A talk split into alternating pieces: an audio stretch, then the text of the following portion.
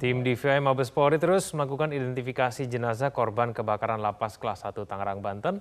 Identifikasi dan penyerahan jenazah dilakukan di Rumah Sakit Polri Keramat Jati, Jakarta, sementara Kementerian Hukum dan HAM bersama dengan pihak kepolisian membuka posko crisis center untuk mengakomodasi laporan kepada keluarga korban kebakaran di Lapas Kelas 1 Tangerang. Selengkapnya akan disampaikan oleh Lis Pratiwi dari RS Polri Kramat Jati Jakarta dan juga ada Glorinata dari Lapas Tangerang Banten.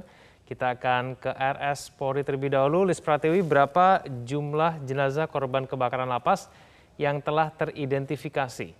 Akibat dari kebakaran yang terjadi di Lapas Kelas 1 Tangerang, Banten, total ada 44 korban warga binaan yang meninggal dunia. 41 di antaranya meninggal pada hari kejadian, sementara tiga lainnya meninggal usai melakukan perawatan di RSUD Kabupaten Tangerang. Dari 41 korban yang meninggal dunia di lokasi atau pada hari kejadian, seluruhnya sudah dibawa menuju ke Rumah Sakit Polri Kramat Jati, tepatnya menuju ke posko postmortem yang berada di lokasi ini. Dari 41 jenazah tersebut, lima di antaranya sudah berhasil diidentifikasi, yakni satu jenazah diidentifikasi pada hari Kamis lalu, sementara empat lainnya teridentifikasi pada kemarin melalui data antemortem, yakni pencocokan sidik jari. Petugas mengatakan bahwa dari pencocokan sidik jari, yakni minimal 12 rautan, memang membuktikan bahwa para korban atau jenazah tersebut merupakan warga binaan yang berada di Blok C2, tepatnya lokasi kebakaran yang terjadi terjadi di Lapas Kelas 1 Tangerang pada Rabu dini hari lalu. Hingga kini polisi juga sudah petugas tim DVI ini sudah menerima 44 sampel DNA tepatnya dari 35 keluarga korban. Artinya hingga saat ini masih ada lima keluarga korban yang belum menyeruh, menyerahkan data DNA. Namun petugas mengatakan bahwa hal ini disebabkan karena dari lima keluarga tersebut dua di antaranya merupakan warga negara asing sementara tiga lainnya berada di luar kota sehingga membutuhkan waktu untuk menyerahkan data tersebut. Ya, Lisa, apakah seluruh jenazah telah diserahkan ke pihak keluarga? Dari lima jenazah yang teridentifikasi hingga saat ini memang seluruhnya direncanakan untuk diserahkan kepada keluarga hingga siang hari ini. Satu jenazah sudah diserahkan kepada pihak keluarga kemarin pagi yakni atas nama Rudi bin Ong Eng Chu. Ini merupakan jenazah pertama yang teridentifikasi pada hari Kamis lalu. Kemudian kemarin sore usai petugas melakukan rilis identifikasi empat jenazah, satu di antaranya atas nama Dian Adi Priyana bin Khalil juga sudah diserahkan kepada keluarga pada sore hari dan pagi tadi tepatnya sekitar pukul 10.30 waktu Indonesia Barat ini sudah diserahkan dua orang atas nama uh, jenazah bernama Kusnadi bin Rauf dan juga Alvin bin Marsum yang sudah dibawa langsung oleh keluarganya dengan ambulans atau mobil jenazah yang berada di lokasi Rumah Sakit Polri Kramat Jati menuju kediamannya masing-masing dan satu jenazah atas nama Bustanil Arifin saat ini masih berada di dalam ruang jenazah atau berada di dalam rumah duka. Saat ini petugas masih menunggu kedatangan dari anggota keluarga yang bersangkutan namun direncanakan bahwa siang hari ini keluarga akan datang untuk menjemput jenazah dari warga binaan yang turut meninggal dunia dalam kejadian kebakaran di lapas kelas 1 Tangerang tersebut. Seluruh korban ini juga mendapatkan santunan sebesar total 30 juta rupiah dari pemerintah dan juga dana sebesar 6 juta rupiah untuk biaya pemakaman. Baik, dari RS Polri kita ke Lapas Kelas 1 Tangerang, Banten. Glory, bagaimana kondisi di Posko Crisis Center pada saat ini? Apakah banyak keluarga korban yang datang? Pasca terjadinya kebakaran beberapa hari lalu, Egan, di mana pihak dari pemerintah dan juga pihak kepolisian ini sudah membangun adanya posko krisis center, tepatnya di lapas kelas 1 Tangerang, di mana posko krisis center ini bertujuan untuk memberikan informasi kepada para keluarga korban terkait dengan kondisi keluarga mereka setelah terjadinya kebakaran di hari Rabu lalu.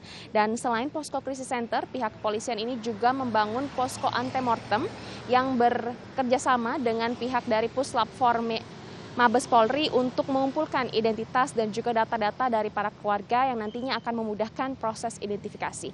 Menurut pantauan kami sejak didirikannya posko krisis center di sini hingga siang hari ini sudah ada sekitar puluhan keluarga korban yang datang di sini untuk mencari informasi. Namun memang untuk kondisinya siang hari ini uh, sepi karena kebanyakan para keluarga korban mencari informasinya melalui telepon dan tidak datang langsung ke posko krisis center di sini, di mana biasanya para keluarga yang datang ini biasanya langsung dimintai data oleh para petugas, kemudian nantinya para petugas akan menghubungi kembali jika ada update informasi. Dan menurut informasi yang kami himpun dari para petugas, akibat kejadian kebakaran ini setidaknya ada sekitar 44 narapidana yang meninggal dunia, kemudian ada 8 orang yang saat ini dirawat di rumah sakit, dan ada 73 orang luka-luka dan sudah mendapatkan penanganan di klinik lapas. Dan diketahui juga bahwa posko dari krisis center dan juga posko antemortem yang ada di lapas 1 uh, Tangerang ini dibangun selama beroperasional selama 24 jam sehingga bagi para keluarga korban yang akan mencari informasi bisa langsung datang ke sini atau menghubungi nomor telepon yang tersedia.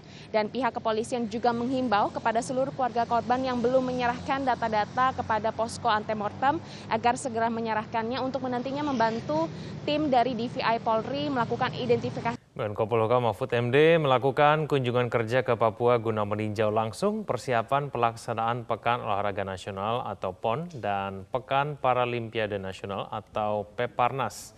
Menko Polhukam meyakini gelaran PON dan Peparnas akan berjalan aman dan lancar. Hal ini disampaikan oleh Menko Polhukam dalam konferensi pers bersama dengan Menteri Dalam Negeri pada Jumat sore. Mahfud mengatakan bahwa persiapan PON sudah semakin baik. Mahfud juga menjelaskan penunjukan Papua sebagai tuan rumah PON dan Peparnas adalah bukti pemerintah tidak membeda-bedakan Papua.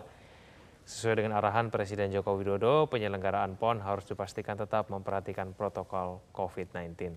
Mahfud mengakui sampai saat ini ada kekurangan di beberapa titik venue, namun ia memastikan akan selesai sebelum gelaran 22 September mendatang. Nantinya sebanyak 10.000 atlet dan ofisial dipastikan akan mengikuti gelaran PON dan Peparnas. Maka pemerintah berupaya untuk memastikan keamanan baik dari tindakan kriminal dan aman dari penyebaran COVID-19. Saya sudah tadi berkeliling ini dan berdiskusi dengan eh, pejabat-pejabat eh, daerah. Merasa bersyukur karena ternyata persiapan pelaksanaan PON ke-20 dan Peparnas 16 ini semakin baik kalau bagi saya pribadi memberi keyakinan bahwa ini akan berjalan baik. Saat ini PON dan Pepernas sudah siap dilaksanakan.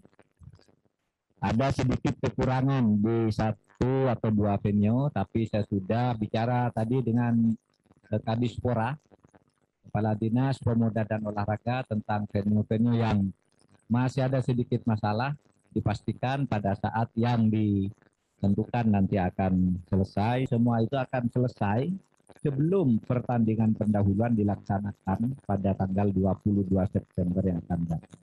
Bertepatan dengan Hari Olahraga Nasional, Gubernur Sumatera Selatan Herman Deru memperkenalkan Festival Olahraga Rekreasi Nasional atau Fornas ke-6 di Stadion Bumi Sriwijaya, Palembang. Kegiatan ini menjadi ajang untuk memperkenalkan olahraga rekreasi yang akrab di masyarakat. Sumatera Selatan siap menjadi tuan rumah Festival Olahraga Rekreasi Nasional ke-6 yang akan digelar pada bulan Juli tahun 2022 mendatang. Kesiapan ini ditandai dengan event perkenalan Fornas di Stadion Bumi Sriwijaya Palembang. Setidaknya akan ada 56 cabang olahraga yang akan diperlombakan pada Fornas ke-6 nanti, mulai dari olahraga prestasi hingga olahraga rekreasi. Beberapa di antaranya seperti para motor, gobak sodor, cengkling, termasuk juga perahu tradisional bidar. Gubernur Herman Deru mengatakan salah satu parameter Sumatera Selatan dipercaya untuk menjadi tuan rumah Festival Olahraga Nasional, yakni karena masyarakatnya dikenal ramah. Selain itu, kegiatan ini juga menjadi momen untuk menyemarakan Piala Dunia U20 pada tahun 2023 nanti. Kita uh, menggegap gempitakan resonansi bahwa kita bakal jadi tuan rumah uh, FIFA U20 2023 sambil kita mensosialisasikan olahraga rekreasi masyarakat ini.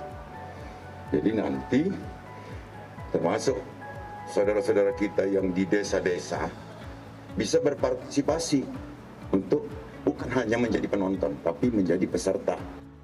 Deru menambahkan, Fornas ini menjadi ajang olahraga rekreasi dan tradisional sehingga masyarakat Sumatera Selatan nantinya tidak hanya menjadi penonton saja, namun juga ikut berpartisipasi dengan menjadi peserta.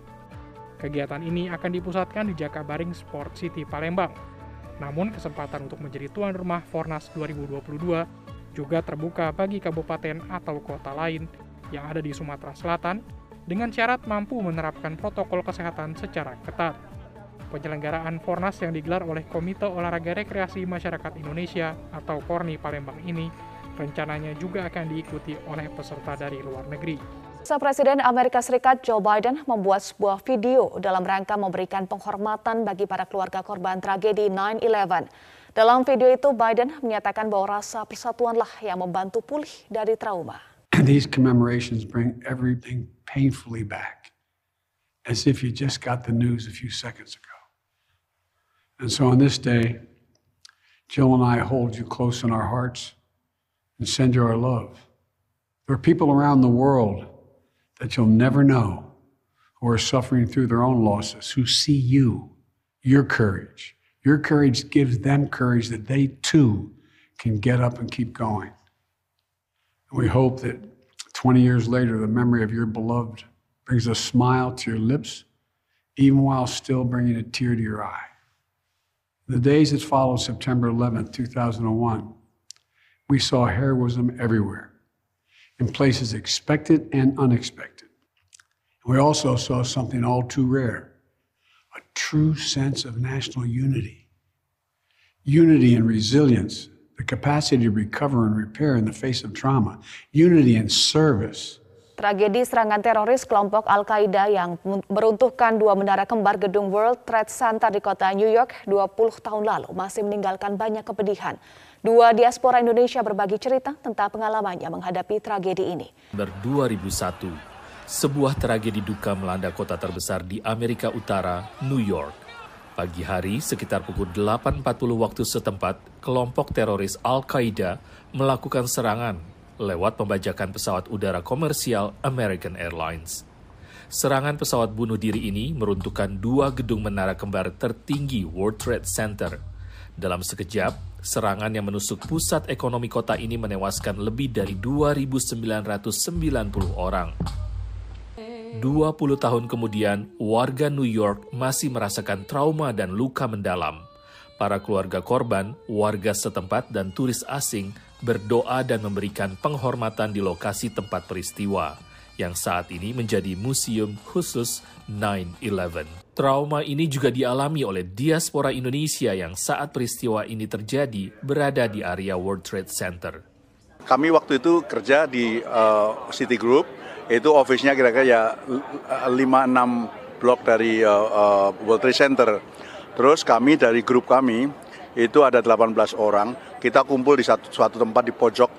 Nah, waktu kita kumpul itu, kita lihat ke atas itu ada plane satu lagi besar sekali dan apa uh, uh, uh, itu plane uh, terbangnya sangat rendah.